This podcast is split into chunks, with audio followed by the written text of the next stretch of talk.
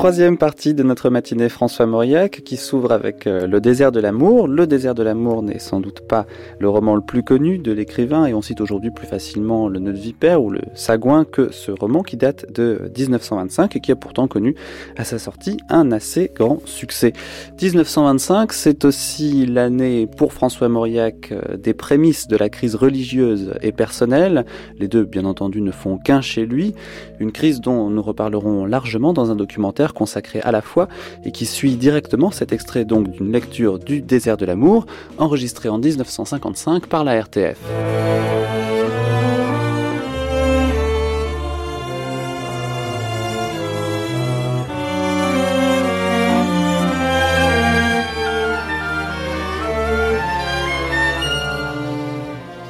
Nous vous prions d'écouter notre émission bimensuelle Lecture du soir.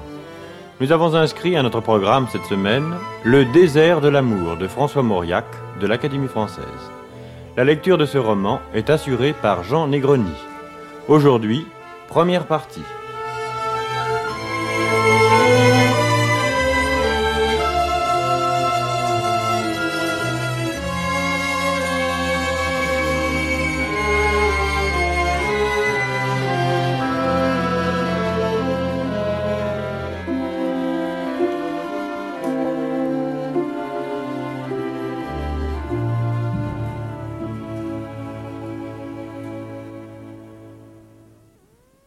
Pendant des années, Raymond Courrèges avait nourri l'espoir de retrouver sur sa route cette Maria Cross dont il souhaitait ardemment de tirer vengeance. Après dix-sept ans, il croyait retrouver intact le vœu d'humilier cette femme qu'il avait humiliée, de lui montrer quelle espèce d'homme il était, de ceux qui n'acceptent pas qu'une femelle les roule.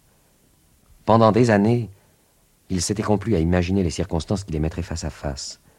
Et quelle serait alors sa ruse pour asservir, faire pleurer celle devant qui autrefois il avait été si pitoyable?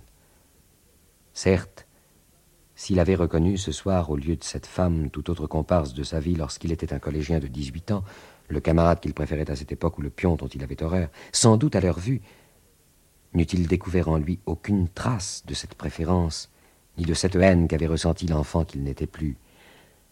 Mais pour cette femme, ne se retrouvait-il pas tel que ce jeudi de juin, au crépuscule, sur cette route de banlieue poussiéreuse et qui sentait le lys devant un portail dont la cloche pour lui ne sonnerait jamais plus? Maria. Maria Cross. De l'adolescent hérissé, honteux qu'il était encore, elle avait fait un homme nouveau qu'il devait être à tout jamais. Mais elle, cette Maria Cross, qu'elle avait peu changé. Toujours ses yeux qui interrogent, ce front plein de lumière. Courage se disait que son camarade préféré de dix-neuf eût été ce soir un homme lourd, déjà chauve, avec une barbe. Mais le visage de certaines femmes jusque dans la maturité demeure baigné d'enfance. C'est peut-être leur enfance éternelle qui fixe notre amour et le délivre du temps. Elle était là, toute pareille, après dix-sept années de passions inconnues, comme ces vierges noires dont aucune flamme de la réforme ni de la terreur ne put altérer le sourire. Ce même homme important l'entretenait encore, dont l'impatience et l'humeur se manifestaient avec bruit parce que les gens qui l'attendaient n'arrivaient pas. C'est Gladys qui l'aura encore mis en retard. Moi qui suis toujours exact, j'ai horreur des gens qui ne le sont pas. Moi, c'est curieux, je ne peux pas supporter de faire attendre, c'est plus fort que moi. Les gens sont maintenant d'une grossièreté Maria Cross lui toucha l'épaule et dut répéter On nous écoute car il gronda qu'il ne disait rien qu'on ne pût entendre et qu'il était incroyable que ce fût elle qui prétendit lui apprendre à vivre. Sa seule présence livrait courage sans défense à ce qui n'était plus. S'il avait toujours gardé une conscience claire du temps écoulé, il détestait d'en éveiller des images précises et ne redoutait rien autant que les émeutes des spectres. Mais rien à faire ce soir contre ce torrent de visage déchaîné en lui par la présence de Maria. Il entendait sonner six heures et les pupitres de l'étude claquaient. Il n'avait pas même assez plu pour que la poussière fût rabattue. Le tramway n'était pas assez éclairé pour qu'il pût achever de lire Aphrodite. Tramway plein d'ouvriers à qui la fatigue du jour finie donnait une expression de douleur. Entre le collège, où chassé de la classe, il était l'enfant sale, errant dans le couloir, collé contre un mur, et la maison de famille en banlieue, s'étendait cet intervalle de temps qui le délivrait, ce long voyage du retour en tramway, où il était seul enfin parmi des êtres indifférents, sans regard. L'hiver surtout, parce que la nuit, à peine déchirée de loin en loin par un réverbère ou par les vitres d'un bar, le séparait du monde, l'isolait dans l'odeur de laine mouillée des vêtements de travail. Une cigarette éteinte restait collée aux lèvres tombantes, le sommeil renversait des faces aux rides charbonnées, un journal glissait des mains lourdes, cette femme en cheveux levait vers les lampes le feuilleton, et sa bouche remuait comme pour une prière. Mais enfin, peu après l'église de Talence, il fallait descendre. Le tramway, feu de bengale mouvant, éclairait une seconde les ifs et les charmilles nues d'une propriété. Puis l'enfant écoutait décroître le vacarme des roues et du trolley sur la route pleine de flaques qui sentait le bois pourri, les feuilles. Il suivait alors le petit chemin qui longe le jardin des Courrèges, poussait le portail entrebâillé des communs. La lampe de la salle à manger éclairait ce massif contre la maison où au printemps on plantait les fuchsias qui aiment l'ombre. Déjà Raymond avait le front durci, comme au collège, les sourcils rapprochés au point de n'être plus qu'une seule ligne touffue au-dessus des yeux, le coin droit de la bouche un peu tombant. Il entrait au salon, jetait un bonsoir collectif à des personnes serrées autour d'une lampe parcimonieuse, sa mère lui demandait combien de fois il faudrait lui dire de racler ses semelles au décrotoir et s'il comptait aller à table avec ses mains. Madame Courage-Mère glissait à mi-voix à sa bru. Vous savez ce que dit Paul, qu'il ne faut pas énerver inutilement le petit. Ainsi, dès son apparition, naissaient à son propos d'aigres paroles. Il s'asseyait dans l'ombre. Penché sur sa broderie, Madeleine Basque, sa sœur, à l'entrée de Raymond, n'avait pas même levé la tête. Il l'intéressait moins, songeait-il, que le chien. Raymond, c'était la plaie de la famille. Elle répétait volontiers que ça ferait un joli coco. Et son mari, Gaston Basque, ajoutait Surtout avec un père si faible. La brodeuse relevait la tête, demeurait une seconde aux écoutes, disait Voilà Gaston. Posait son ouvrage. Je n'entends rien, répondait Madame Courrèges. Si, si, le voilà. Et bien qu'aucun bruit ne fût perceptible à toute autre oreille qu'à la sienne, Madeleine se levait, courait sur le perron, disparaissait dans le jardin, guidée par une connaissance infaillible, comme si elle eût appartenu à une espèce différente des autres animaux, où le mâle et non la femelle eût été odorant pour attirer la complice à travers l'ombre. Bientôt les courages entendaient une voix d'homme, le rire complaisant et soumis de Madeleine. Il savait que le couple ne traverserait pas le salon, mais monterait par une porte dérobée à l'étage des chambres et ne descendrait qu'au second coup de cloche. Sous la suspension, la table réunissait Madame Courage-Mère, Sabru, Lucie Courage, le jeune ménage et quatre petites filles un peu roussottes comme Gaston Basque. Même robe, même cheveux, même tache de son, elles étaient serrées telles que des oiseaux apprivoisés sur un bâton. Et qu'on ne leur adresse pas la parole, décrétait le lieutenant Basque. Si on leur adresse la parole, c'est elles qui seront punies. Que tout le monde se tienne pour averti. La place du docteur demeurait vide longtemps, même s'il se trouvait à la maison. Il entrait au milieu du repas avec un paquet de revues. Sa femme lui demandait s'il avait entendu sonner, déclarait qu'avec un service si décousu, il n'y avait pas moyen de garder un domestique. Le docteur remuait la tête comme pour chasser une mouche, ouvrait une revue. Ce n'était point affectation, mais économie de temps chez un homme surmené, l'esprit assiégé de sollicitude et qui sait le prix d'une minute. Au bout de la table, les basques s'isolaient, indifférents à ce qu'ils ne les touchaient pas, eux ou leurs petits. Gaston racontait à mi-voix ses démarches pour ne pas quitter Bordeaux. Le colonel avait écrit au ministère. Sa femme l'écoutait sans perdre les enfants de l'œil et sans s'interrompre de les éduquer. N'essuie pas ton assiette. Tu ne sais pas te servir de ton couteau. Ne te vautre pas comme ça. Les mains sur la table. Les mains, pas les coudes. Tu n'auras pas d'autre pain, je t'avertis. Tu as assez bu comme ça. Les Basques formaient un îlot de méfiance et de secret. Ils ne me disent rien. Tous les griefs que Madame Courage nourrissait contre sa fille tenaient dans ce ils ne me disent rien. Elle soupçonnait Madeleine d'être enceinte, surveillait sa taille, interprétait ses malaises. Les domestiques étaient toujours avertis avant elle. Elle croyait que Gaston avait une assurance sur la vie, mais de combien? Elle ignorait ce qui l'avait touché exactement à la mort du père basque. À vivre ainsi pressés les uns contre les autres, les membres d'une même famille ont à la fois le goût de ne pas se confier et celui de surprendre les secrets du voisin. La mère disait de la belle-fille elle ne me dit jamais rien, n'empêche que je la connais à fond. Chacun prétendait connaître à fond tous les autres et demeurer seul indéchiffrable. Raymond croyait savoir pourquoi sa mère était là. Elle veut se rattraper. Elle rôdait autour de son mari, cherchant à rentrer en grâce. La pauvre femme découvrait toujours trop tard que ses paroles étaient à coup sûr les mieux faites pour froisser le docteur. Comme dans certains rêves douloureux, chaque effort vers son mari l'éloignait de lui. Impossible de rien faire ni de rien dire qui ne lui fût odieux. Empêtrée d'une maladroite tendresse, elle avançait à tâtons, mais de ses bras tendus ne savait lui donner que des blessures. Lorsqu'elle entendit se fermer au premier étage la porte du docteur, Madame Courage versa dans la tasse le café brûlant. Un sourire éclaira son visage barbouillé d'insomnie, raviné par la lente pluie des jours besogneux et pareils, sourire vite éteint dès que parut le docteur, et déjà elle le toisait, méfiante.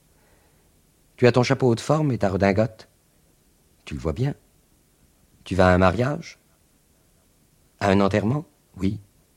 Qui est mort? Quelqu'un que tu ne connais pas, Lucie. Dis-le-moi tout de même. Le petit Cross. Le fils de Maria Cross? Tu la connais? Tu ne me l'avais pas dit. Tu ne me dis rien. Pourtant, depuis que nous parlons à table de cette drôlesse, le docteur debout buvait son café. Il répondit de sa voix la plus douce, qui témoignait chez lui d'une exaspération à son comble, mais jugulée. Après vingt-cinq ans, tu n'as pas encore compris que je parle de mes clients le moins possible? Non. Elle ne comprenait pas et s'obstinait à trouver stupéfiant d'apprendre au hasard de ses visites que telle dame était soignée par le docteur Courrèges. C'est bien agréable pour moi lorsque les gens s'étonnent. Comment, vous ne le saviez pas? Et je suis obligé de répondre que tu n'as jamais confiance en moi, que tu ne me dis jamais rien. C'était le petit que tu soignais De quoi est-il mort?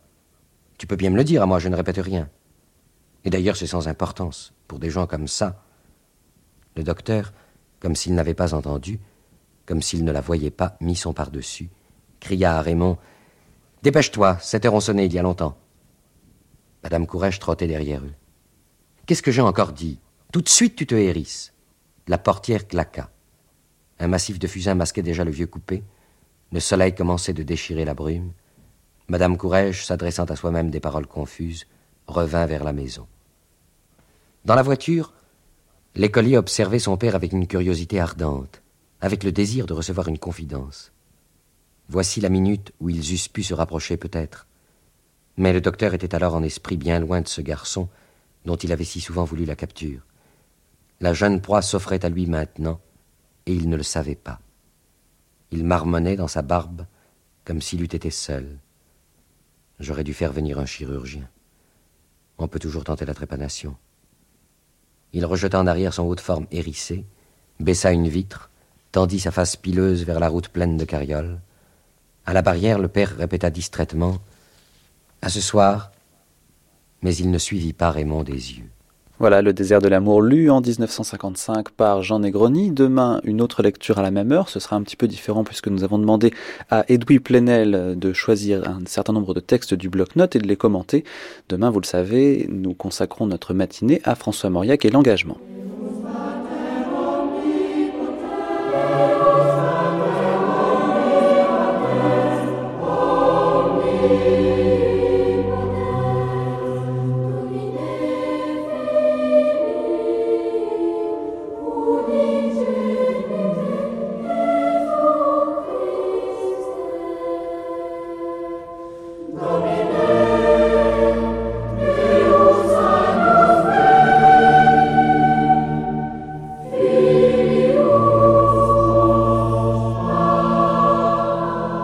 C'est un christianisme démodé, un, un christianisme qui, qui n'a jamais existé, sauf quelques années, et dans une société très étroite, qui a disparu.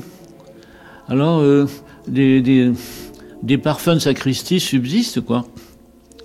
Vous savez, ces, ces églises qu'on ferme l'été, on revient, euh, elles, ont, elles sentent encore le licerance, l'eau bénite pourrie, euh, la vieille demoiselle, ben, il euh, y, a un peu de ça chez lui. Donc c'est une, certainement un parfum persistant. Vous ne voyez jamais euh, ces livres éclatés de la joie catholique, de la joie de, la joie de Rabelais, de la joie d'Erasme, de la joie du baroque jésuite, nulle part.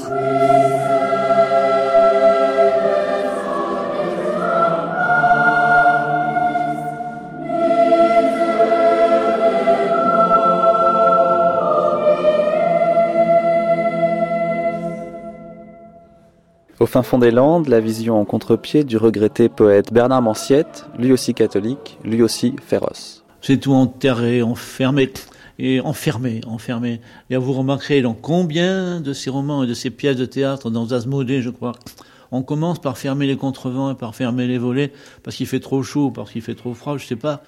On se renferme. Alors ça, je, je, le tolère très mal. Puis c'est toujours cette même obsession du curé, du péché, de la bigote, euh, euh, du péché de la chair. Oh mon Dieu, oh mon Dieu. Comme si c'était important.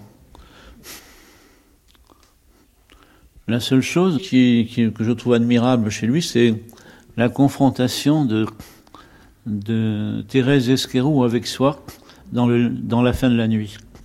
Là, et ça s'arrête. Après, il n'en parle plus. Il la laisse choir. Elle meurt pas. Elle agonise, là. Et ça, c'est quand même très émouvant. Je crois que ça, c'est son chef-d'œuvre. Ce qu'il a écrit par ailleurs, bon, c'est de bonnes nouvelles. C'est des livres courts, vous savez, c'est de bonnes nouvelles. Euh, sinon, sinon c'est des, ouvrages de, détestation et de haine finalement. Il est Génétrix, il est toutes ces pauvres femmes. Alors ce côté amer, ça me paraît pas très catholique tout ça. La foi de François Mauriac est rêveuse, esthétique. C'est une foi qui aime les rituels. Il respecte l'église, il respecte l'autel, la nef, les vitraux. Il aime la liturgie et tout ce décor qui l'accompagne. Ce décor qui le cadre, qui pose des jalons sur la part de lui qu'il voudrait mieux contrôler ou du moins mieux comprendre. La pureté, le sens, l'évidence, la paix, voilà bien ce qu'il cherche dans la foi, tant il croit que cela lui manque, qu'on la lui a retiré, qu'on lui a confisqué tout cela et seul peut-être le Christ est en mesure de lui rendre un peu de ses qualités perdues. Petite histoire d'un amour entre Mauriac et le Seigneur, c'est un documentaire de Mathieu Garrigou-Lagrange et Jean-Claude Loiseau. L'Église, c'est sa famille. Euh, il la conçoit d'ailleurs moins comme une institution que comme une communauté d'appartenance, je crois. Alors, René Raymond. Il a toujours gardé une liberté de, jugement et d'expression il, lui arriverait de s'inscrire en, faux contre certaines orientations. Par exemple, au moment où la crise des prêtres ouvriers, il, il ne dissimulera pas qu'il est solidaire d'eux il désapprouve la façon dont, Rome interrompt l'expérience. De quelle manière? Est-ce qu'on peut détailler un peu bah, ça? Il l'écrit dans ses articles, des, des, éditoriaux, il le dit clairement. Euh, il, en est à former le, à regretter qu'il n'y ait pas un concordat qui permettrait au gouvernement français euh, euh, de, limiter les interventions du Saint-Siège dans la vie intérieure de, de l'Église. Cela dit, il est très très solidaire de de, de sa communauté. Et, il, il, a souvent témoigné une solidarité à l'égard des, des, des, institutrices, ce qu'on appelle le mouvement des Davidés, des institutrices catholiques qui subissaient souvent de la part de leur administration des tracasseries parce qu'elles allaient à la messe ou pas. Euh, très très solidaire du, du, du clergé, des, des, des, jeunes prêtres, des, des, séminaristes. En fait, il ne s'en est jamais pas seulement dissocié, euh, tout, en, estimant que euh, la fidélité à l'Église euh, n'impliquait pas un aveuglement inconditionnel. Donc sa liberté de jugement, d'appréciation, il a, il a ses préférences, il a ses choix, il a mais il participe très, il est engagé, il participe, il a toutes sortes d'amitiés euh, dans l'Église, notamment les amitiés dominicaines dans, les années 30. Là, il est très proche des, des dominicains de la Tour Maubourg, des éditions du Cerf. Il collabore à l'hebdomadaire 7, que lancé par les dominicains en 34, à temps présent qui reste d'inspiration de, de, de mouvance euh, de dominicaine. C'est un et moi, je, je, peux témoigner, quand j'ai présidé le Centre catholique des intellectuels, que il, considère, il, a toujours répondu positivement aux invitations qu'on lui adressait. Euh, euh, un mot de lui me revient même en mémoire. Un, soir, euh, avant de participer, c'était une, semaine des intellectuels à la mutualité, venant dîner avec nous rue Madame, où était le, le siège du CCIF, euh, il dit qu'il était amené à choisir et il avait une invitation, mais j'ai choisi ma famille spirituelle contre ma famille naturelle. Donc il y a incontestablement le sentiment d'appartenance qu'elle lui crée des devoirs et des obligations de présence, de, participation euh, et, de solidarité. Combien de fois il a donné des textes, des éditoriaux à des mouvements qui sollicitaient de lui un, mot de, patronage, de caution. Donc, ce, point de vue-là, sa, sa, fidélité à l'Église, euh, comme euh, un, peu comme institution et comme communauté, n'a jamais connu d'éclipse. Mais ça n'impliquait pas que il approuve forcément il avait certainement ses préférences euh, parmi, les, personnalités de la hiérarchie ou parmi les papes. alors c'était quoi cette éducation, s'il fallait la résumer? C'était pas en tout cas religieux du tout.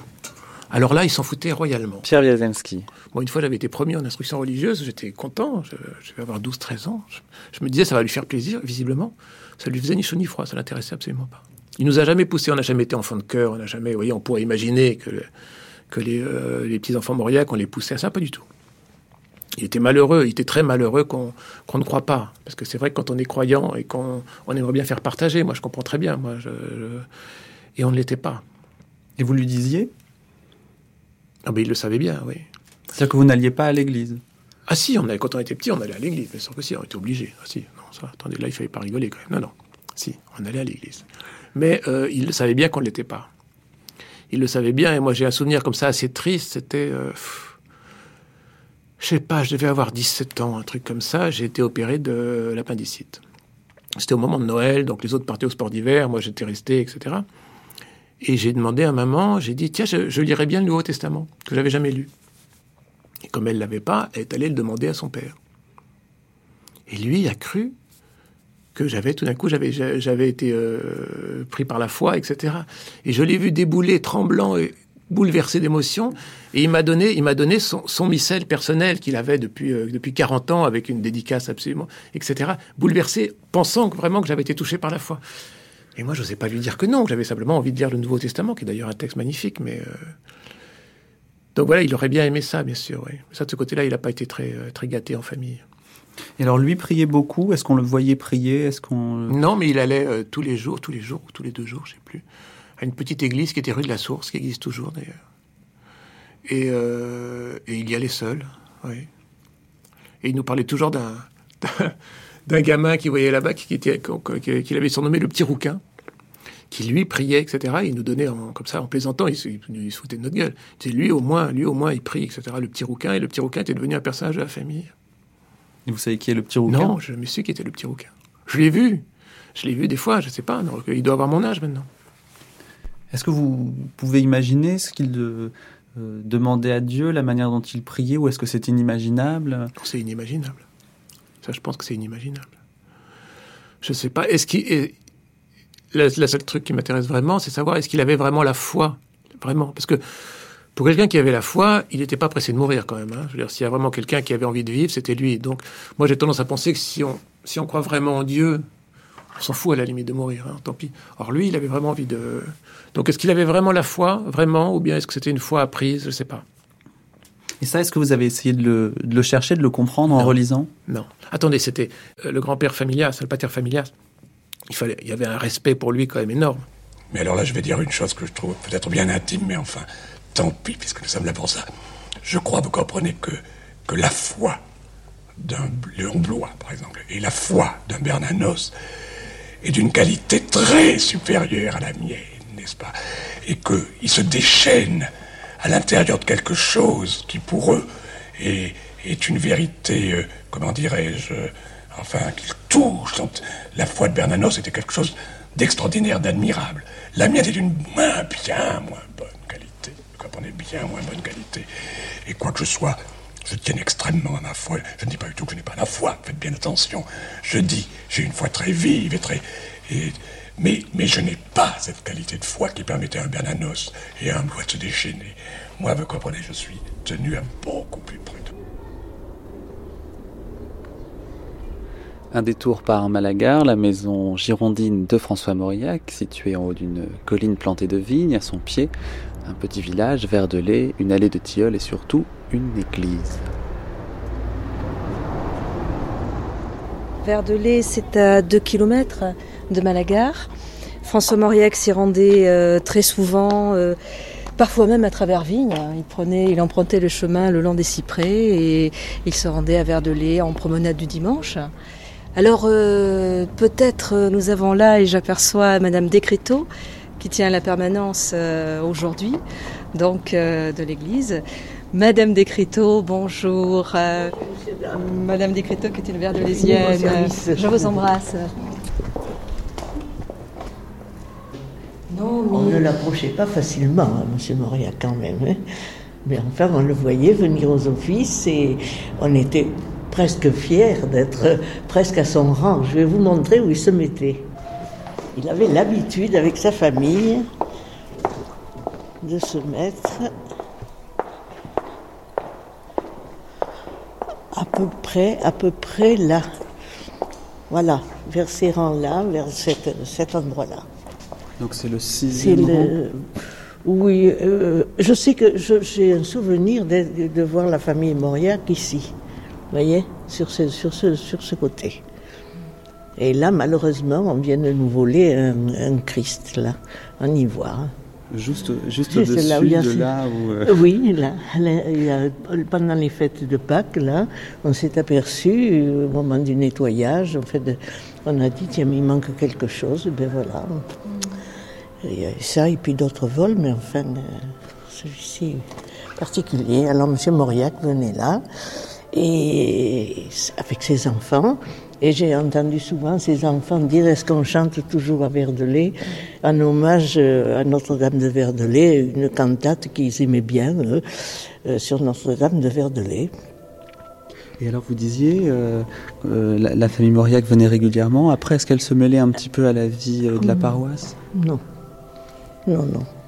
Monsieur Mauriac, à la sortie de la messe, repartait par le calvaire, toujours, euh, et remontait pour euh, revenir sur Malaga, pour revenir sur Malaga, parce que le calvaire et Malaga sont à peu près à la même hauteur. voilà. Sur la colline. Ça, je me rappelle très bien le voir arriver en voiture, mais repartir toujours à pied. Tous les jours, oui, il venait très souvent à la messe à Verdelais. Très très souvent, on le rencontrait aux messes de, de, 7 heures à l'époque. La messe était à 7 heures le matin. Il était matinal. Et vous, vous teniez une... Et moi, j'avais un hôtel un hôtel, et un hôtel avec euh, pâtisserie, hôtel, restaurant. Alors, ce qui fait que nous avons beaucoup connu, parce qu'à la pâtisserie, madame venait chercher sa pâtisserie, monsieur, jamais, lui, non, non, jamais. Non, il n'a pas de pâtisserie. il l'a mangé, il l'a mangé sûrement, mais il la faisait en pas. En cachette, vous non, non, non, non, mais il ne venait pas dans le au magasin.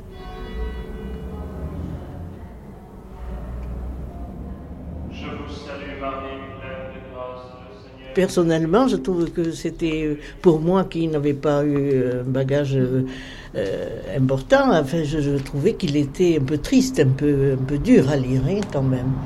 Mais enfin, on retrouve l'esprit quand même quand on va un peu, quand on vieillit, comme moi maintenant, je me dis, après tout, il avait bien étudié le caractère des gens du pays. Ça, il l'avait absolument bien décrit les gens sont un peu méfiants, les gens sont... Est-ce que c'est le, le fait de la campagne Vous savez, euh, on, veut bien se rendre service, mais il ne faut pas trop rentrer dans les détails, ni trop s'avancer.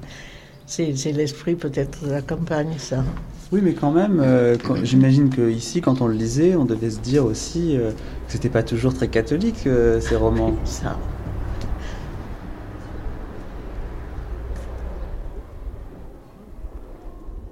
Elisabeth Lecor, vous avez travaillé, vous, sur euh, la figure du prêtre chez François Mauriac. Euh, il a vécu entouré de prêtres euh, dès son enfance et après il est resté dans ce milieu d'ecclésiastique oui, effectivement, euh, Mauriac a vécu dès son enfance entouré de prêtres. Euh, la maison, enfin le chalet de sa grand-mère dans les Landes, donc Saint-Symphorien, euh, tout le monde l'appelait la maison des curés. Hein. C'était vraiment, euh, on, le reconnaissait cette maison parce dans le tram, les, les curés descendaient à Saint-Symphorien, euh, allaient chez la grand-mère pour discuter. Et puis, donc cette grand-mère, Irma Abriba, avait une chapelle privée dans laquelle elle avait le droit entretenir le Saint-Sacrement. Donc on venait dire la messe chez elle, euh, et donc euh, Saint-Symphorien était constamment animé de ce que Mauriac appelle le pieux remous des soutanes. Tout se joue, je crois, dans l'enfance. Marie-France Canero. Et dans le cas de Mauriac, c'est tout à fait le cas, puisque euh, il va bien sûr, euh, avoir une mère particulièrement attachée à la foi, euh, à la rigueur de la foi, et comme les choses se passaient à cette époque-là, à la rigueur de la morale qui est attachée à la foi catholique. Donc c'est important que sa mère soit là. Mais je crois que il ne faut pas s'en tenir là si on veut comprendre l'importance fondamentale de l'enfance dans le cas de Mauriac. Alors, euh, sa mère, bon, est d'abord de formation elle-même catholique, et elle est très rigoriste, c'est-à-dire que c'est une femme, et je pense qu'on peut le comprendre encore aujourd'hui si on a la foi soi-même, c'est une femme pour qui le salut temporel de ses enfants ne compte pas plus, et peut-être moins sans doute, que leur salut d'ordre spirituel, surnaturel. Hein. et comme elle le disait, elle, ce qui était le fond de sa, de son espérance, d'autant plus qu'elle était veuve, donc euh, elle portait la responsabilité entière de ses enfants, c'est pourvu que vous soyez sauvés. Est-ce que vous serez sauvés? Et cette fois, bien sûr, dans l'au-delà.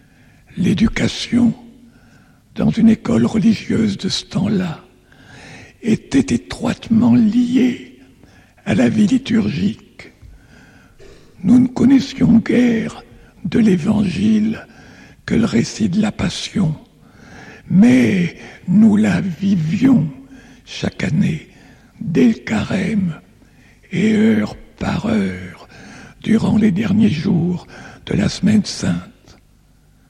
Ainsi, le Christ, comme au temps de sa vie mortelle, s'opposait déjà dans chacune de nos vies à la loi du pharisien Certes, nous n'en eûmes pas conscience tant que nous fûmes des enfants, mais le germe qui devait s'épanouir plus tard dans plus d'une histoire que j'ai inventée a été semé en moi dès ce moment-là.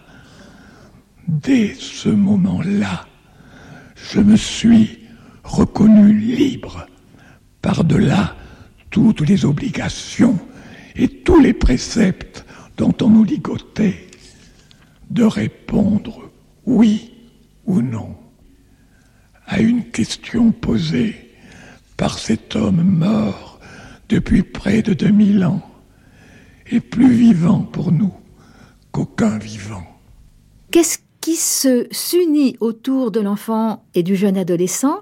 C'est à la fois l'amour de la mère, c'est euh, l'amour également que lui porte euh, la nature et qu'il porte à la nature, donc dans un échange parfait, puisque à travers euh, la propriété familiale où on se rend en vacances, à travers le bonheur des grandes vacances. Et d'ailleurs, la première partie des Mystères Fontenac se passe justement dans le cadre de ces grandes vacances. C'est vraiment le bonheur hein, qui s'éprouve à ce moment-là. Eh bien, il y a cette, ce lien très fort et qu'il gardera toute sa vie et qui le rendra poète entre la nature et lui. Hein. C'est païen, ça, pourtant. oui, oui, oui, bien sûr. Oui, mais enfin... c'est pas aimer la nature, ce n'est pas quand même du paganisme. Je crois que aimer la nature, c'est reconnaître la beauté de la création qui a été justement l'œuvre de Dieu. Donc, ça peut avoir un côté païen et un côté et un côté, disons, euh, religieux. Alors, il y a un risque, il y a un risque de paganisme si la sensualité l'emporte et si elle domine naturellement le côté euh, proprement religieux, en particulier de ces fêtes pascales qui marquent l'entrée dans le printemps. Hein. C'est-à-dire si on oublie euh, que euh, pour nous sauver, un Dieu est mort volontairement. Parce que François Mauriac est toujours très embêté du fait que Pâques se trouve au printemps, eh au moment où les eh fleurs éclosent.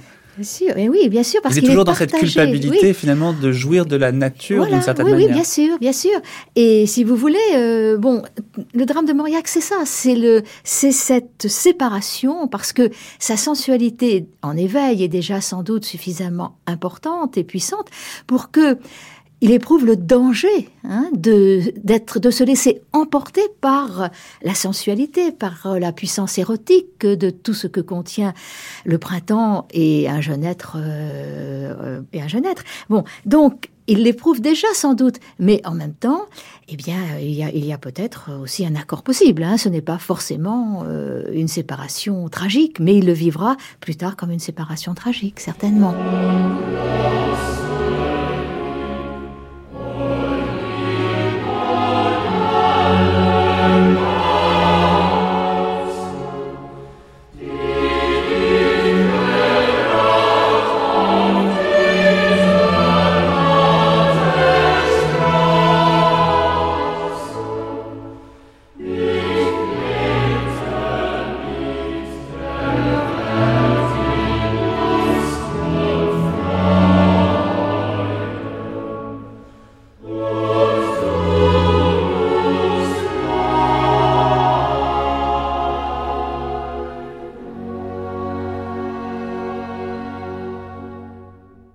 Elisabeth Lecor, euh, comment il est le prêtre euh, chez François Mauriac? Et on pourrait parler d'abord de ses romans et puis peut-être euh, aussi après de ses articles, puisqu'il parle des prêtres à la fois dans ses romans et aussi dans ses articles.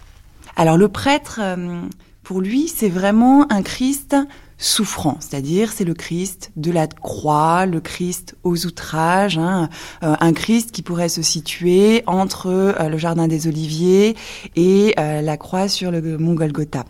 Donc c'est un être qui est constamment humilié, moqué par ses par ses adversaires, en particulier par les anticléricaux, qui est un être en souffrance. C'est souvent des prêtres aussi, c'est souvent des curés de campagne. C'est pas tellement la grande euh, aristocratie euh, ecclésiastique. Alors non, justement, il y a, jamais ou très peu la hiérarchie ecclésiastique est très peu, voire jamais évoquée.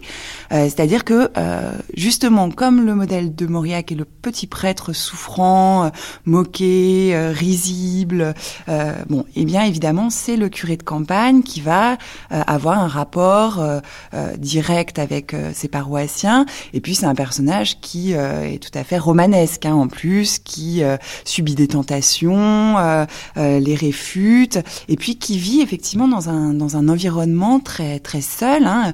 Mauriac parle de paroisse morte, et effectivement, euh, le, le enfin, la paroisse du début du siècle est une paroisse euh, qui voit euh, mourir lentement la religion, Dieu. donc, c'est un univers tout à fait déchristianisé et anticlérical. Il n'a pas tellement de place, le prêtre, dans le village ou dans la région que décrit Mauriac, on ne sait pas très bien ce qu'il fait là, puisque les fidèles ne vont plus tellement le voir. Euh, en même temps, ça reste quand même euh, une description d'une campagne encore chrétienne. C'est un, c'est un souffre-douleur. Exactement. Et puis le, mot est, bien choisi parce qu'effectivement, euh, les paroissiens, que ce soit les paysans qui n'en ont à peu près rien à faire ou les bourgeois qui passent leur temps à, voir s'il est bien en règle avec euh, euh, leur conception du bon prêtre, hein, du prêtre onctueux, du prêtre charitable. Donc que ce soit les paysans ou les bourgeois, le prêtre est constamment euh, euh, critiqué, humilié, euh, alors sauf par des rares, de rares paroissiens qui sont un petit peu des figures d'exception et qui, eux, entretiennent un rapport tout à fait privilégié avec le prêtre. Et parmi les, les prêtres souffre-douleur, lequel vous vient le plus spontanément à l'esprit? Alors pour moi, c'est évidemment l'abbé Calou, le personnage, le prêtre de la pharisienne, euh, qui est à la fois une figure extrêmement lumineuse puisque euh, euh, c'est un personnage qui cherche à sauver Jean de Mirbel, à l'éduquer, à en faire vraiment un homme, en lui inculquant toutes les valeurs d'amour et de charité qui, qui, sont profondément les siennes. Et en même temps, c'est vraiment le souffre-douleur par excellence de Brigitte Pian, la pharisienne, qui va tout faire pour le, le, pour le coup pour l'anéantir. donc elle va commencer par le dénoncer aux autorités ecclésiastiques parce qu'il a justement encouragé euh, les rapports euh, amoureux entre Jean de Mirbel et, euh, et Michel Pian, considérant que l'amour peut sauver vraiment un être en perdition. Et puis elle va donc non seulement le dénoncer aux autorités ecclésiastiques, lui ôter le droit de dire la messe. Et l'abbé Calou va vraiment finir euh, euh, seul, euh, sans raison d'être, puisqu'il n'aura pas le droit de dire la messe, vieux, souffrant, malade. Et il a vraiment une mort typiquement mauriacienne, puisqu'il finit d'une angine de poitrine en réclamant encore plus de souffrance pour aller jusqu'au bout de son imitation du Christ. Donc c'est vraiment la figure du prêtre par excellence. Jacques Montferrier, chez François Mauriac, il y a les personnages de prêtres souffrants et aussi les personnages de pharisiens. Qu'est-ce que c'est le pharisien pour euh, François Mauriac? Alors on a ces personnages, des pharisiens, on en a dans toute son œuvre, c'est-à-dire des gens qui euh, apparemment euh, ont un langage de, perfection morale, mais qui dans la pratique n'ont pas le, geste qui correspondrait à cette euh, vision du, monde qui était la vision chrétienne. Alors là, évidemment, le modèle, c'est la pharisienne, mais il y en a bien d'autres, puisque, en fait, on, a, avec cette notion de pharisaïsme, un schéma romanesque qui peut s'appliquer à de très nombreux romans de Mauriac. C'est-à-dire euh, la présence d'un personnage euh, qui est bien dans la société, qui a une famille, qui est tout à fait euh, bien intégré dans la société chrétienne de son époque, qui est un peu moralisateur. Il y a un certain nombre de femmes qui sont comme ça. Ce sont souvent des femmes. Il y a par exemple cette très, très brave femme qui est la femme du docteur Courrèges dans le désert de l'amour, qui est une femme parfaite, qui est une femme parfaite, trop parfaite, mais euh, en face d'elle, elle a son mari qui souffre même de cette perfection. Et puis, face à elle, un autre modèle de femme, celle que aime son mari, le docteur Kourèche, qui, Maria Cross, ce sont les deux opposés. D'un côté, la bourgeoise parfaite, de l'autre, une femme entretenue, qui en plus nous paraît pas très intelligente dans le roman. Du point de vue humain, il n'y a aucun doute. Euh, la femme du médecin est très supérieure à, Maria Cross. Et pourtant, c'est à travers euh, l'expérience de Maria Cross que les personnages vont accéder à, une, certaine forme de perfection. Mais ce qui est extrêmement frappant, c'est que la véritable héroïne, en fait, eh bien, c'est la pharisienne dans tous les cas de figure. C'est la femme du médecin. C'est le médecin. Ce sont les gens qui, à travers une épreuve personnelle, accèdent à une vision du monde qui est plus proche de l'évangile. C'est-à-dire que la, pharisienne cesse d'être pharisienne, comme dans le roman qui porte ce nom aussi, euh, la pharisienne, où à travers une série d'épreuves et, de, de gestes vraiment euh, épouvantables. Enfin, euh, et le mouvement du, du, livre, ça consiste à partir du pharisaïsme pour arriver à la prise de conscience de l'erreur. Et à ce moment-là, à travers la culpabilité, elle parvient, et c'est la fin du livre, elle parvient à ce qu'elle appelle l'amour ce que Mauriac appelle l'amour. Donc c'est toujours le même mouvement, c'est le pharisien ou la pharisienne, ou bien dans certains autres romans, le criminel, qui arrive à l'amour, qui arrive à une vision de la pauvreté, à l'évangile, aux valeurs évangéliques et à l'amour. Alors on a le même mouvement qui, n'est pas celui du pharisaïsme, mais on a le même mouvement dans le plus bernanosien et le plus effroyable des romans de Mauriac, Les Anges Noirs, où euh, on a, alors là c'est un, point extrême, un des personnages principaux, Grader, assassine son ancienne maîtresse, donc il la tue dans des conditions épouvantables, dans la forêt, et c'est ce personnage qui va découvrir à la fin ce qu'est véritablement l'amour et le pardon. Donc il y a une espèce de vision de, rachat euh, dans euh, le, gros livre est, qui était celui de l'abbé Bethléem, romans à lire et romans à proscrire, il était intéressant de voir le malaise de ce prêtre qui donnait des conseils aux familles pour les lectures, qui était bien conscient que l'œuvre de Mauriac appartenait au monde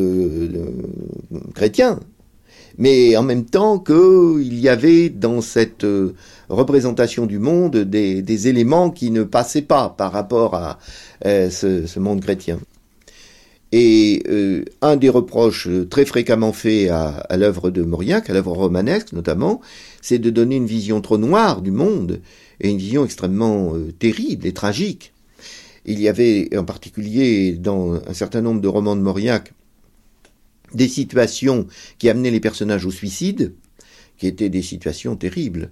Euh, pensez par exemple au Sagouin, où l'on voit euh, le, personnage de l'enfant euh, arriver jusqu'à la mort, il y a des situations tellement tragiques, l'ambiance du livre, l'atmosphère est tellement noire qu'on reprochait à Mauriac de euh, d'écraser l'homme en somme.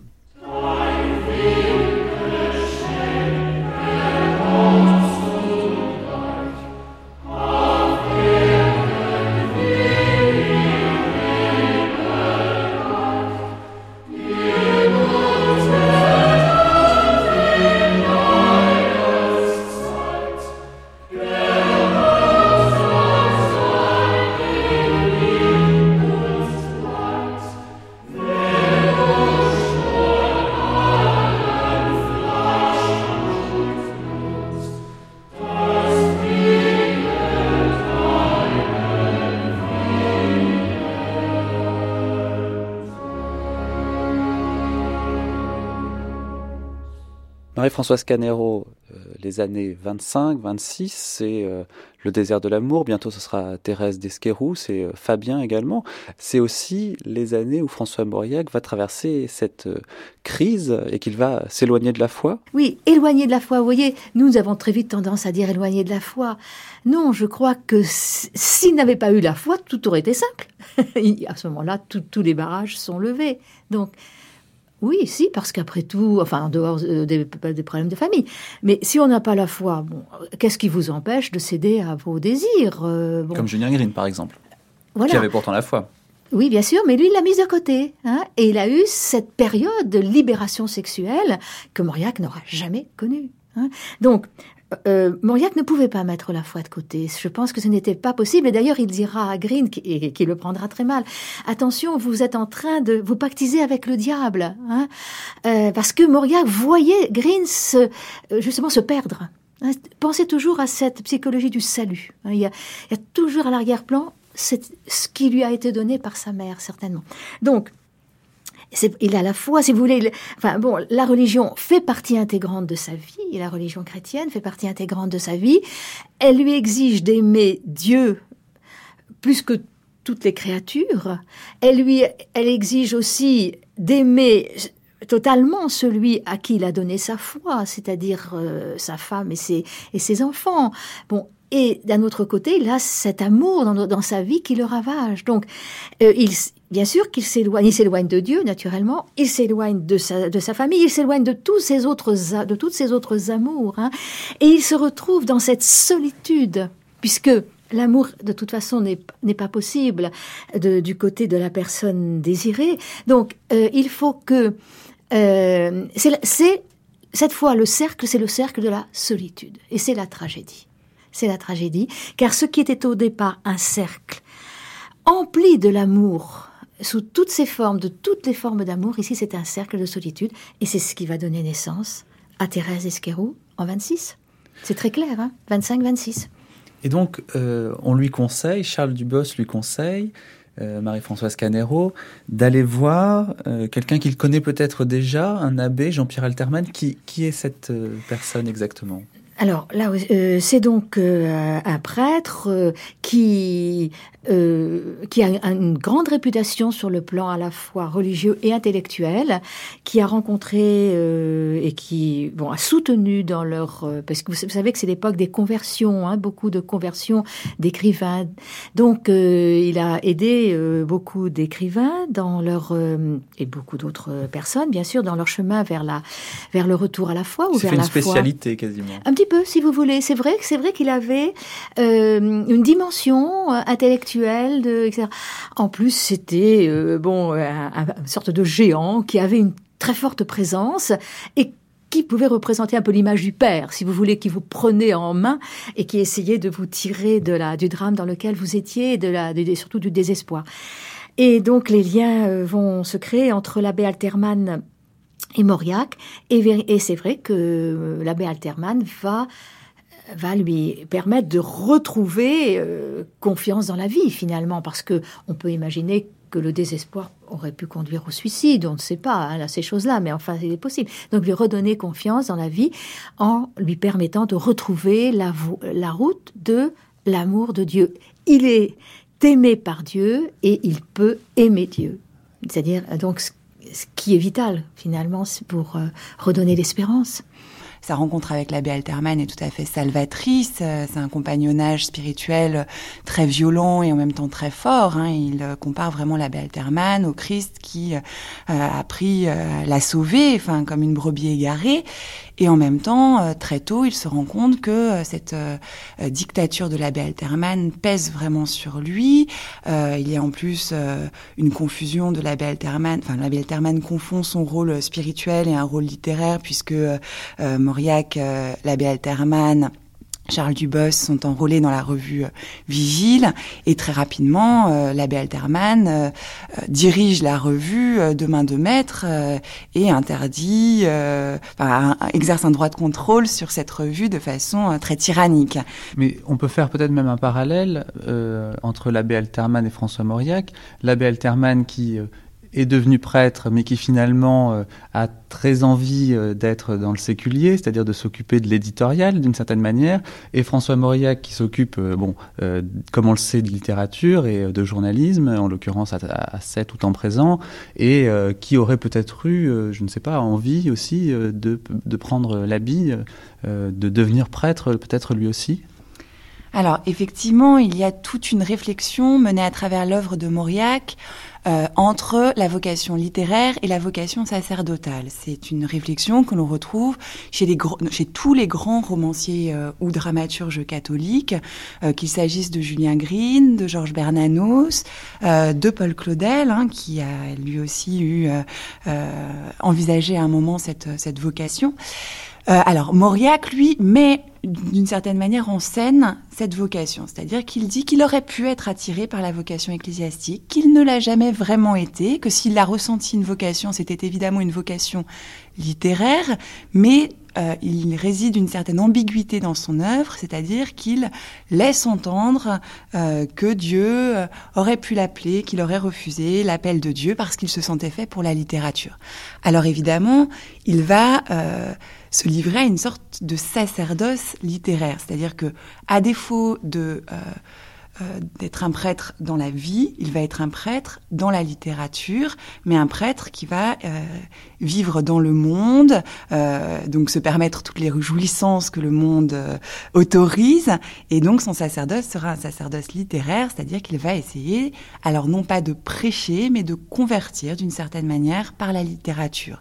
Il a vraiment une grande défiance vis-à-vis -vis de la littérature d'édification, de la littérature pieuse, pourtant il s'y adonne, hein, inévitablement à travers des essais très didactiques, euh, euh, des, des, nouvelles, hein, les premières nouvelles comme le visiteur nocturne par exemple, qui sont des nouvelles euh, vraiment orientées dans un but didactique. Mais il, a vraiment une méfiance vis-à-vis de cette littérature d'édification, de cette littérature pieuse. Il cherche à s'en détacher, à s'en dégager, en écrivant en prise, en rapport avec le monde, avec ses tentations. C'est-à-dire qu'il a un rapport à l'écriture qui est très pascalien. Hein. C'est davantage en montrant la misère de l'homme, en montrant son, son, sa nature profondément pécheresse, qu'il va chercher à convertir son lecteur.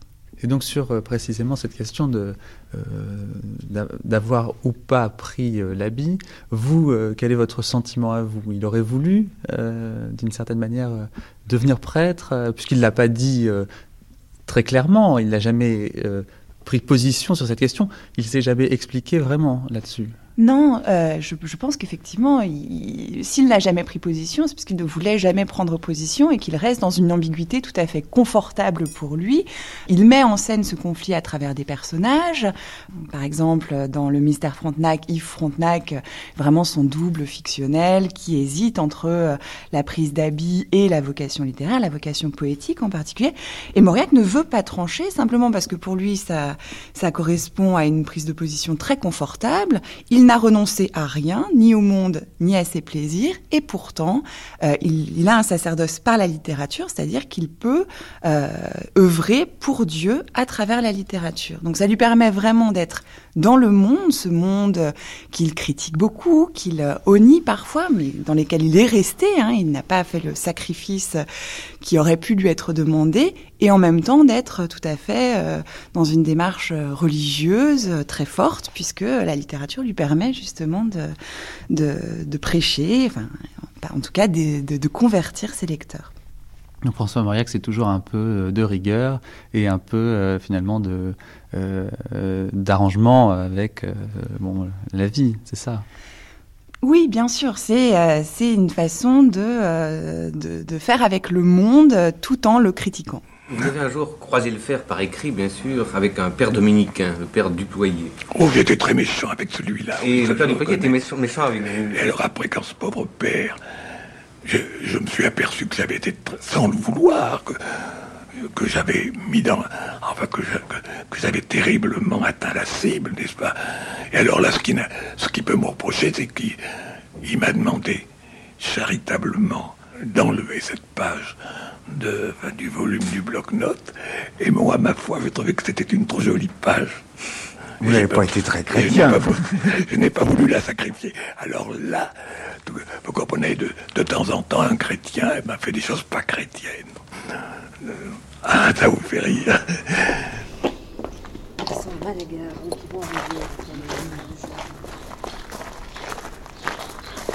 Les allées de Verdelais les allées de Verdelais bordées de tilleuls qui sont en ce moment en fleurs.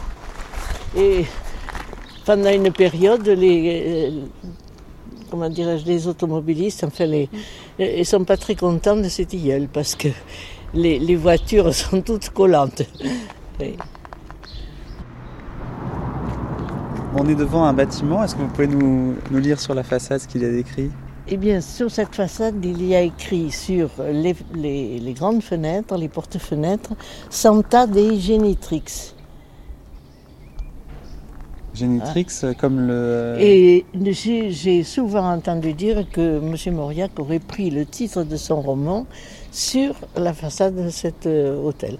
Parce que ça fait longtemps que c'est inscrit ici Oh oui, ça a été gravé en, euh, en construisant la maison, ça. Il y a Sancta Dei et sur une autre fenêtre, génitrix. Et sur la troisième Aura pro Et qu'est-ce que ça veut dire? Alors là, je, ne sais plus. Je ne sais plus. Je ne peux pas vous le traduire très correctement. On aurait dû le demander au père. Euh, au père et, ça, c'est sur la façade de votre restaurant? Ah non, euh, le restaurant, le notre restaurant, c'est un peu plus loin. C'est l'hôtel Saint-Pierre, mon restaurant, oui. Ce, enfin, ce qui était votre Ce qui était mon restaurant. Génitrix, c'est un roman, un, des plus passionnants de Mauriac. Jacques Montferrier. Alors, dans, dans Génitrix, le personnage de Fernand Cazenave, abandonné de tous, sa mère est morte, sa servante, il a été obligé de la chasser parce qu'il avait l'impression que on voulait mettre la main sur lui, le grappin sur lui. Il a chassé tout le monde, il est seul dans sa masure. Le froid glaçait les larmes sur ses joues. Il eut peur de mourir seul dans cette soupente, sortit du grenier en titubant, dut s'accrocher à la rampe de l'escalier pour descendre enfin jusqu'à son lit. Il ne dormait pas. Il sentait sur sa poitrine, sur ses membres, un poids infini. Rêvait-il que quelqu'un marchait dans le jardin? Non, puisque Péliou, le chien, hurla furieusement jusqu'à ce qu'il eût été soudain apaisé. Fernand songea qu'il avait oublié de tourner les verrous. Il entendit que cédait, sous une simple poussée, la grande porte, mais il n'éprouvait aucune peur. Des pas s'éloignèrent du côté de la cuisine, puis une lueur filtra sur le plancher. Il ferma les yeux, les rouvrit. Marie de Lados tenait une lampe, dont une main tendue en écran rabattait la lumière sur sa face de vierge noire. Mais elle n'avançait pas. Elle attendit qu'il l'eût appelée Marie. Alors, ayant posé sa lampe, elle vint à lui, et il sentit sur son front cette main usée. Alors évidemment, à travers la servante, d'une certaine façon, c'est une forme euh, de résurrection, pour moi, ou c'est une forme d'accession à une, vie nouvelle qui est quasiment une vie d'au-delà de la mort. C'est la vie ressuscitée dans l'amour c'est une espèce de résurgence de l'amour ou, ou d'arrivée d'un véritable amour qui est plus fort finalement que l'amour initial qui était celui de sa mère qui était trop possessif. C'est au-delà de la possession, au-delà de la relation personnelle entre deux êtres, il y a là un aperçu d'un amour euh, qui est fait d'un don total. C'est-à-dire que c'est au fond du fond, si vous voulez, que le personnage qui touche la mort et la pauvreté totale. Et cette femme qui euh, est allée jusqu'à faire l'abandon de ses propres enfants puisqu'elle a accepté qu'ils euh, fussent chassés, eh bien ils sont au fond, au fond, au bout, bout du rouleau, on a envie de dire. Eh bien là, il y a une espèce d'image de perfection de l'amour euh, au fond de la pauvreté. c'est, si vous voulez, je trouve cette, cette fin et cette image très forte parce que on a là euh, je crois, quelque chose qui me paraît être peut-être le, fond du message de Mauriac. C'est que, au-delà du désespoir, au-delà de ce qui peut apparaître comme un néant, eh bien, il y a encore une main tendue. Et là, je crois qu'on touche vraiment à hum, ce que la, la pensée de Mauriac a de plus profond, et en même temps, dans l'expression littéraire, a quelque chose d'extrêmement fort, parce qu'il n'y a pas de leçon, comme ça peut arriver parfois quand il essaie de convertir ses personnages, il n'y a pas de conversion là-dedans, mais il y a tout de même à la fois un message que, on le sait pour Mauriac, est un message chrétien, un message euh, d'amour, au sens le plus fort et religieux du terme, mais il y a aussi, au-delà de cette euh, vision du monde, qui est la vision chrétienne de Mauriac, il y a un message d'espérance. Et à travers un livre qui est tragique, qui est épouvantable, qui, qui est affreux, on peut dire, euh, qui est oppressant, écrasant, il y a tout de même un message d'espérance qui s'adresse aux gens qui sont le, le plus bas qu'on puisse imaginer au, fond du désespoir.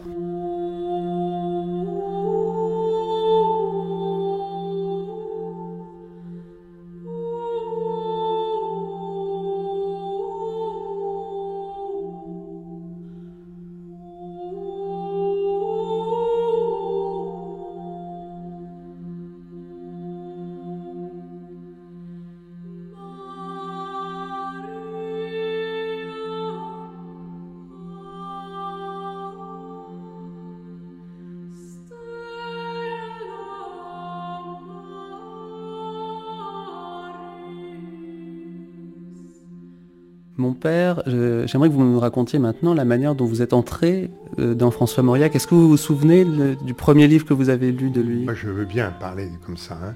mais les, les, les, auditeurs se foutent de, bien, de ma rencontre avec Mauriac. C'est pas ça qui les intéresse. Ce qui les intéresse, c'est le Christ de Mauriac. Quel est le Christ de Mauriac? J'aurais souhaité dire que le Christ de Mauriac, c'était non pas le, l'Ancien Testament ou le Matthieu ou Marc, mais le, celui, l'évangéliste qui est le plus proche des pécheurs. Luc, c'est ça que j'aurais voulu dire. Les gens ils se foutent pas mal de ce que le Père Rousier euh, pense de Mauriac. Quand vous voyiez François Mauriac, euh, vous vous taisiez. Vous ne disiez rien. Je, l'écoutais, oui, bien sûr. Je l'écoutais. Oui, oui. Et que vous disait-il Qu'est-ce qu'il me disait?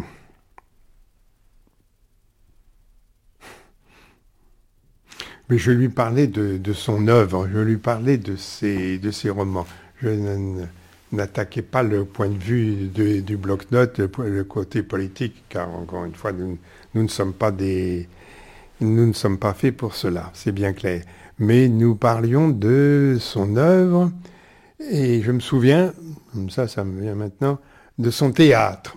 Alors, il a donné sa première pièce, euh, Asmodée, qui est une euh, pièce un peu, un peu trouble. Pourquoi? En quel sens? En quel sens? Parce qu'il y a un, un, un, jeune Anglais, Harry, qui est là au père pour, euh, dans une famille pour apprendre le français, et qui finalement met la poisse dans toute la famille. il se doit dans un roman, de, dans une pièce de Mauriac. Alors, il, bon, il... c'est pas très catholique.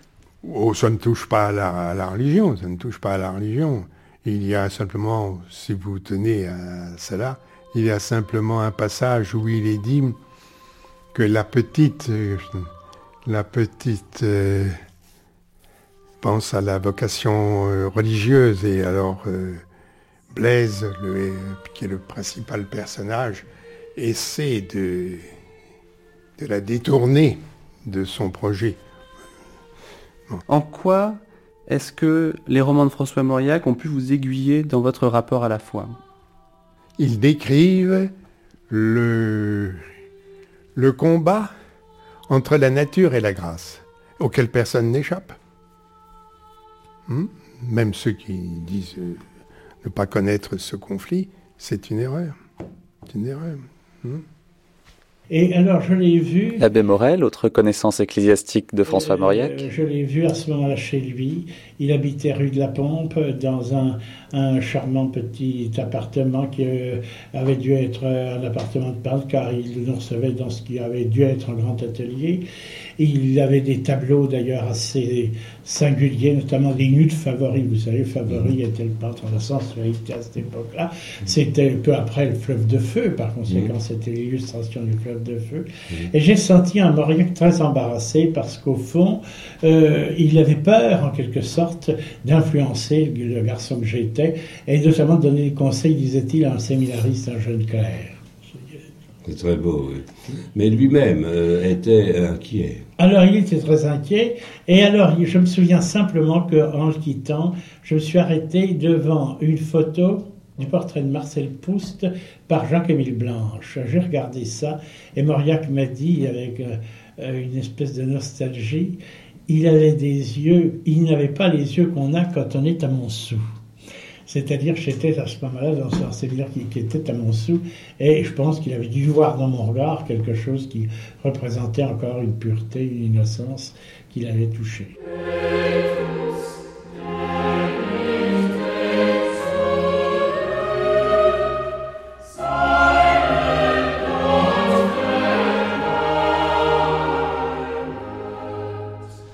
Elisabeth Lecor, il y a aussi un autre prêtre, c'est le prêtre, euh, euh, le vrai prêtre, celui dont François Mauriac va parler dans euh, son bloc-notes ou dans ses autres écrits journalistiques. Est-ce que c'est la même figure que le prêtre dans les romans de François Mauriac? Est-ce que c'est le même? Alors oui, ça reste effectivement l'imitateur du Christ. Il y a vraiment une cohérence entre les deux figures. Hein, C'est-à-dire que pour Mauriac, le prêtre, qu'il s'agisse des romans ou des journaux, doit être l'homme de tous. Euh, il doit ne décerner son sacerdoce à aucun en particulier, mais à tous en général. Hein. Il dit que ça doit être l'homme de chacun et de tous.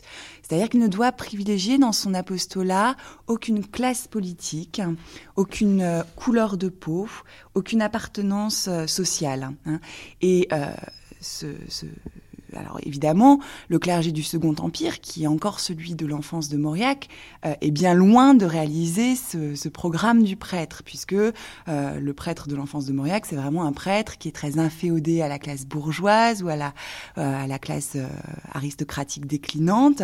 on en a un bon exemple, puisque justement, la grand-mère de Mauriac avait cette chapelle privée dans laquelle elle, elle invitait régulièrement des prêtres. C'était vraiment les prêtres de la famille, hein, et la famille, enfin, les frères frères et sœurs Mauriac avaient un précepteur, c'était notre précepteur. Hein. c'était vraiment un rapport de dépendance très fort.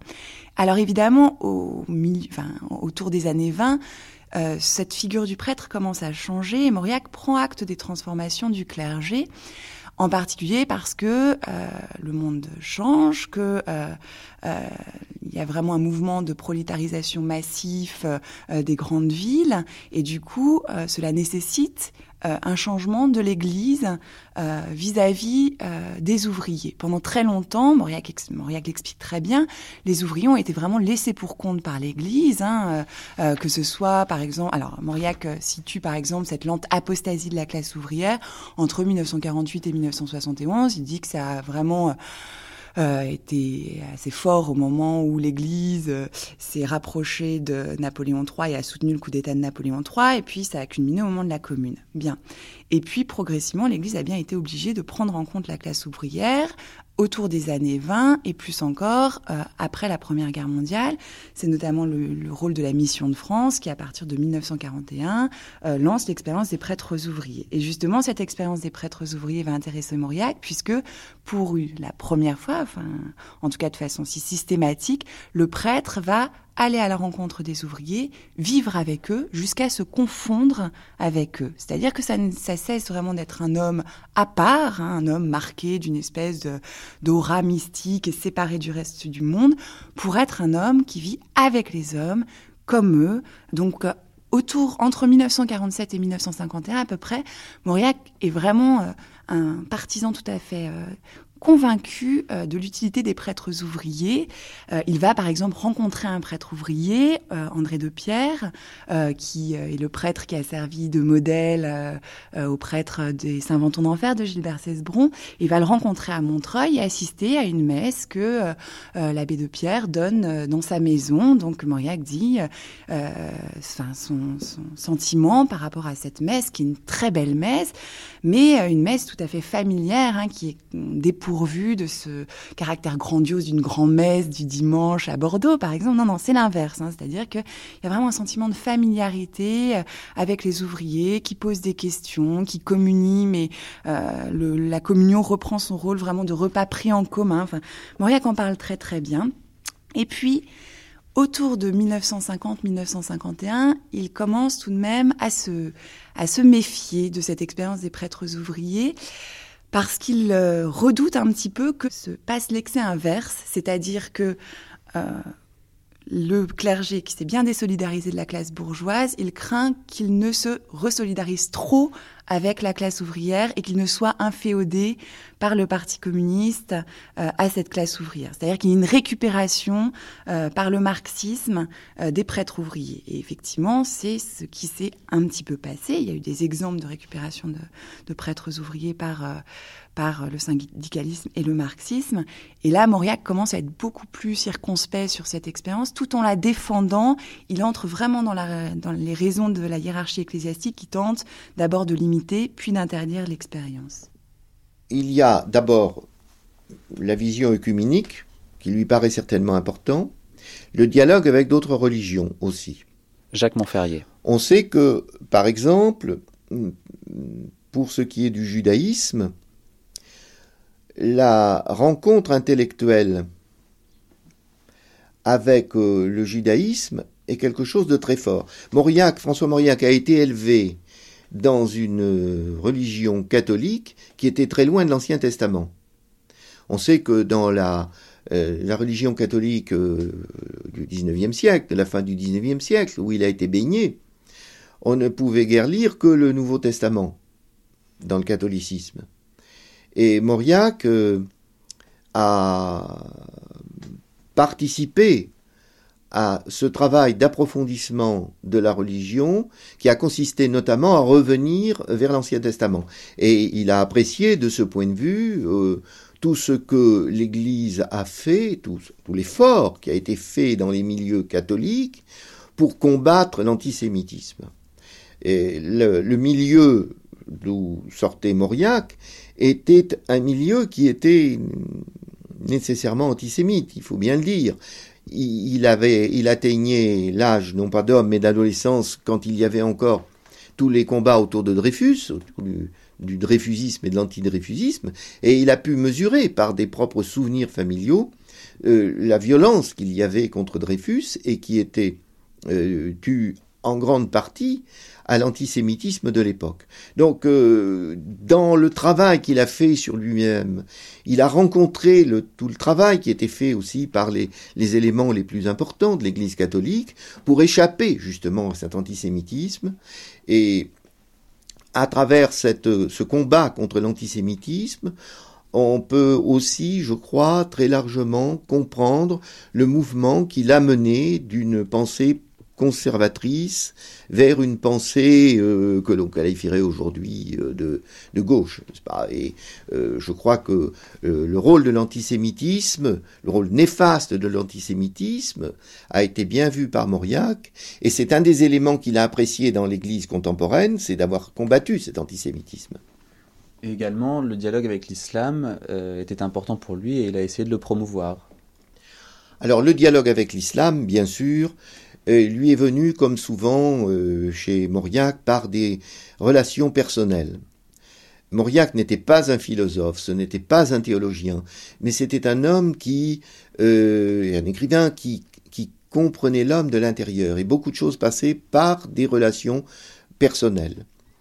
De ce point de vue, euh, le travail qu'il a fait en direction du Maroc, avec des Marocains, a été euh, tout à fait fondamental pour l'aider à comprendre l'importance de l'islam dans la pensée moderne. Et là aussi, euh, dans le travail fait par l'Église pour combattre tout ce qu'il pouvait y avoir de d'hostile aux autres religions, euh, est très proche de, Mauriac. Je pense que c'est là le paradoxe, n'est-ce pas? C'est que on est avec Mauriac comme avec les éléments les plus fort du, christianisme. On est dans une religion qui pense qu'elle est dans la vérité, mais en même temps euh, qui pense qu'il euh, y a de nombreux chemins qui permettent d'arriver à une vision épurée de la vie et d'arriver à Dieu. Donc de ce point de vue, Mauriac reconnaît dans l'Église contemporaine un effort euh, d'épuration et un effort d'approfondissement avec lequel il se sent, je pense, en communion. Mauriac, bien que farouche défenseur, est, vraiment tout au long de sa vie des prêtres ouvriers, c'est-à-dire qu'il ne revient jamais sur ses positions, il ne dit jamais que ça a été une mauvaise expérience. En revanche, il est beaucoup plus nuancé sur euh, l'expérience euh, des prêtres contestataires qu'il appelle les prêtres bout de feu. Alors évidemment, cela correspond au grand mouvement qui s'est passé après Vatican II, au moment de mai 68, où les prêtres contestataires ont voulu, euh, là aussi, devenir des hommes comme les autres, mais pour Mauriac dans le mauvais sens du terme. C'est-à-dire que tout ce qui faisait leur différence, leur, leur, leur élection, euh, il cherche à le faire disparaître. Alors là, Mauriac n'est plus du tout d'accord. C'est-à-dire que euh, il, euh, alors, il est à la fin de sa vie. En plus, il, y a une espèce de retour réactionnaire vers euh, les prêtres de son enfance. Finalement, il dit que les prêtres de son enfance n'étaient pas si n'étaient pas si catastrophiques que ça, parce que justement, euh, il prend conscience du danger que peuvent représenter ces prêtres contestataires qui veulent, alors par exemple, abandonner leur soutane. Alors ça, pour Mauriac, c'est une aberration. La soutane, c'est justement ce qui fait la différence, hein, ce qui sépare physiquement le prêtre du reste du monde. Et on ne peut pas s'en séparer comme ça, c'est pas possible. Euh, le prêtre contestataire veut se marier. Alors, encore une aberration pour Mauriac. Évidemment, le célibat des prêtres, ça c'est vraiment quelque chose auquel il a toujours tenu. Et c'est très amusant la façon dont il, euh, dont il essaye de dissuader les prêtres contestataires de se marier. Il leur dit d'une part, une fois que vous serez marié, vous aurez envie de divorcer. Et puis vous savez, le mariage, c'est pas si agréable que ça. Il y a quand même beaucoup de contraintes euh, domestiques. Euh, enfin, on reconnaît toute la, tout le discours un petit peu misogyne de Mauriac. Euh, c'est assez drôle. Si vous considérez ces romans, et en particulier le problème du mal dans ces romans, jusqu'à Thérèse Esquerou, jusqu'à ce qui était perdu. Bon. Marie-Françoise Canero. C'est-à-dire avant le nœud de vipère, avant le retour à la foi, avant la conversion. Vous voyez que le mal est enfermé dans la sexualité.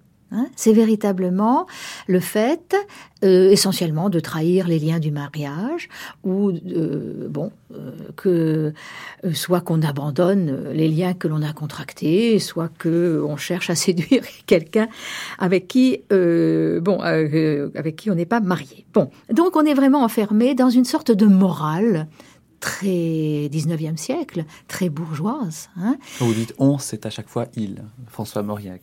Oui, on est enfermé, c'est-à-dire le lecteur et, et- et l'auteur. Hein, c'est-à-dire que celui qui ouvre le livre se sent quand même reculé dans le passé. Et donc, euh, il, a le sentiment justement de quelque chose d'assez archaïque, un peu arriéré. Bon. Si vous lisez Le nœud de vipère, donc écrit après la conversion, vous n'avez plus ce problème-là. Certes, le couple va se désunir, mais il va, malgré tout rester uni, hein, puisque le père est quand même là, présent auprès de ses enfants, etc. Mais surtout, la- les tentations charnelles, ce n'est plus du tout ce qui est au, à l'avant-poste du roman. Ce qui compte, c'est quoi? C'est le repli sur soi-même, la fermeture sur soi, c'est-à-dire l'égoïsme, c'est-à-dire le contraire de la charité. Hein? Mauriac entre dans une théologie, cette fois euh, complète de l'amour. L'amour, ce n'est pas seulement le problème euh, des relations sexuelles. L'amour, c'est le don de soi. Où l'on se donne, ou l'on ne se donne pas.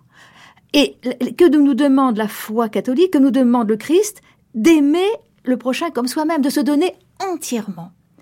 Et ce dont souffre le, héros du Notre Vipère, c'est essentiellement de l'avarice. Qu'est-ce que ça veut dire l'avarice? Mauriac se moque bien de l'avarice. C'est pas un peu bien un grave péché l'avarice, mais l'avarice veut dire quoi? Et d'ailleurs, Green a commencé aussi par un avare, une avare. hein. Ça veut dire que c'est un bien matériel, c'est un bien fini hein, qui prend la place de l'être infini qu'on doit aimer. Hein. On se ferme, on se replie sur soi-même, et donc, et ce qui est si beau dans le nœud de vipère, c'est c'est la peinture poétique de ce repli sur soi-même, de cet être qui est totalement clos sur lui-même et qui a ce cœur rouge et glacé que Baudelaire décrivait déjà. Il est, il est complètement clos sur lui-même. Et donc, à partir de là, si vous voulez, quelles que soient ensuite les difficultés que va continuer de rencontrer Mauriac, hein, la conversion n'est pas quelque chose qui va le transformer totalement. Hein, bon, quels que soient également euh, après les types de, bon, de pratiques qu'il va avoir, il n'oubliera jamais que aimer, c'est aimer totalement, et que c'est ça qu'on nous demande. hein. Donc, vous voyez, c'est vraiment une théologie de l'amour qui, maintenant, euh, s'inscrit à la fois en lui-même et dans ses romans. On doit vous appeler ma sœur, on doit vous appeler Oh, ma mère. oui, n'importe quoi? Moi, je m'appelle Thérèse Lequien. Ah, vous vous appelez Thérèse? Thérèse, oui. Ah ouais, c'est incroyable. Et vous, vous, nous expliquez que vous étiez venu ici au colloque euh, François Mauriac, mais Par vous étiez pas amitié avec André, André parce que nous sommes très très amis depuis très longtemps. Alors il m'a entraîné dans son sillage avec euh, François Mauriac. Il est mort l'année dernière. hein, oui. Mais quand on est euh, religieux ou religieuse, euh, quelle lecture on a du, du- du péché dans, dans l'œuvre de François Mauriac C'est quelque chose de très très classique chez l'homme. hein. Ça fait partie de la nature humaine pratiquement. Seulement il y a la miséricorde de Dieu et puis il y a tout l'amour de Dieu pour nous. Moi ça ne me fait pas peur. Par exemple, là, ce- le thème de ce colloque, c'est quand même l'œuvre noire. Oui, oui. On a parlé d'abord du suicide. Oui, d'accord. Après, on a parlé du mal. Oui, et puis même de- des meurtres. hein. Ça fait partie de la nature humaine, malheureusement, mais je pense qu'il y a aussi beaucoup d'amour. hein. Moi, c'est un problème qui ne me touche pas parce que dans le milieu que je côtoie, je, je vois beaucoup plus d'amour que de haine. Ah oui, c'est sûr. Parmi les jeunes, etc., il y a toutes sortes de, de choses merveilleuses. Et vous avez beaucoup lu alors François Mauriac? Oui, j'ai beaucoup lu François Mauriac. J'ai un peu arrêté depuis 20-30 ans, mais j'ai re- je repris parce que je voulais lire les livres qu'on nous offre, n'est-ce pas? Alors je voulais reprendre un petit peu avec euh, 40, 50, 60 ans de recul, voir un peu ce que ça donne. C'est intéressant. Vous trouvez que ça a vieilli du point de vue de la foi? Il a vieilli au point de vue de la foi, oui, certainement. Parce qu'on est beaucoup plus maintenant à, axé sur l'amour que sur la, le péché, que sur tout ce qui est négatif, quoi. je crois. C'est bien d'ailleurs. Donc aujourd'hui, l'Église va favoriser... euh, euh, Non, pas le péché, attention, on ne peut pas dire ça. Elle va favoriser l'amour qui est entre les hommes, et puis même, je dirais, l'amour de Dieu, qui fait qu'on est beaucoup plus à l'aise dans sa foi. je crois. On a l'impression que François Mauriac a essayé de s'en sortir par le haut, si je puis dire. Oui, oui, oui. Enfin, je ne connais pas suffisamment ses œuvres pour euh, discuter sur ce sujet-là, mais je crois qu'enfin pour moi, il est un peu fermé. Euh, C'est un frein, quoi. Un frein. Moi, je suis une spiritualité plus ouverte, plus, plus normale, plus, plus réelle, quoi. Quel écrivain euh, aurait une spiritualité qui vous correspondrait mieux? J'aime beaucoup Bernanos. Beaucoup, beaucoup Bernanos. Je suis allée, enfin, je vais assez souvent dans son pays parce que je suis de ce pays-là. Je crois qu'il y a quelque chose. Il a fait ses études d'ailleurs au collège en même temps, pas en même temps que mes frères, mais euh, où mes frères étaient. Mais je crois que c'est beaucoup plus réaliste et beaucoup plus plein d'amour chez Bernanos. Parce que c'est pour Dieu que François Mauriac a réfréné son amour, ses amours. Oui, oui, oui. C'est une manière de vivre l'é- l'évangile à sa façon. Mais moi, je ne la souhaite pas pour moi. Parce qu'il y a tout un aspect euh, restreignant chez Mauriac et puis un aspect, comment dirais-je, de peur. Peur de quoi? Peur même de l'enfer, peur de de l'éternité malheureuse, etc. Je sais pas, il me semble que dans le catholicisme, c'est quelque chose de beaucoup plus épanouissant. On croit en Dieu, on l'aime, on est prêt à, à vivre avec lui. Et maintenant, et dans l'éternité. Et peut-être que l'Église, telle qu'elle était à l'époque, Ah oui, c'est certain, c'est certain. Il a été très marqué par une période de l'Église. Oui, ça c'est sûr. Peut-être qu'elle a une responsabilité aussi. Peut-être. Peut-être. On nous a trop fermés, mais ça, c'est une conséquence du. du de ce qui était la mentalité de l'Église à ce moment-là. Un peu trop restreinte. Le Concile nous a ouvert, c'est certain. Vous pensez que Jean-Paul II et François Mauriac, euh, ça aurait collé? Je ne sais pas. je ne sais pas. Je crois pas. Merci beaucoup.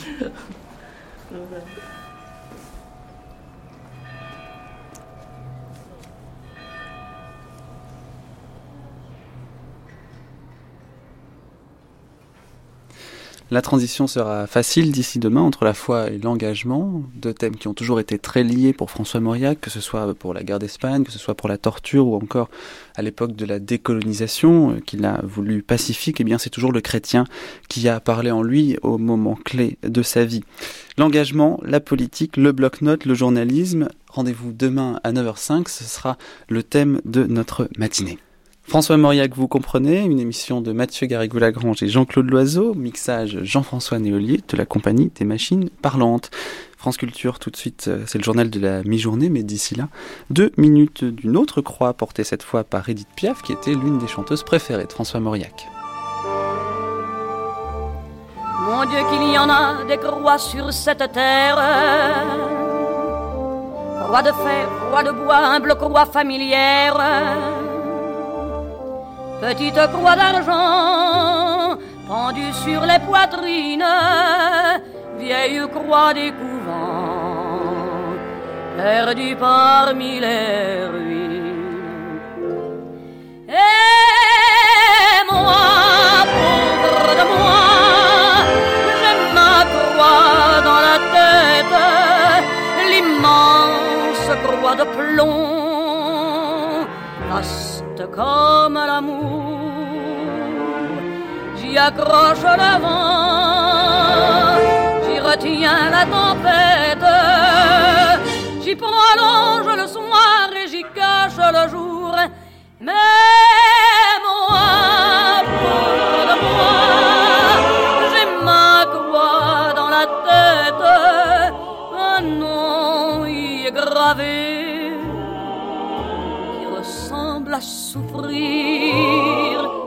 mais ce nom familier que mes lèvres répètent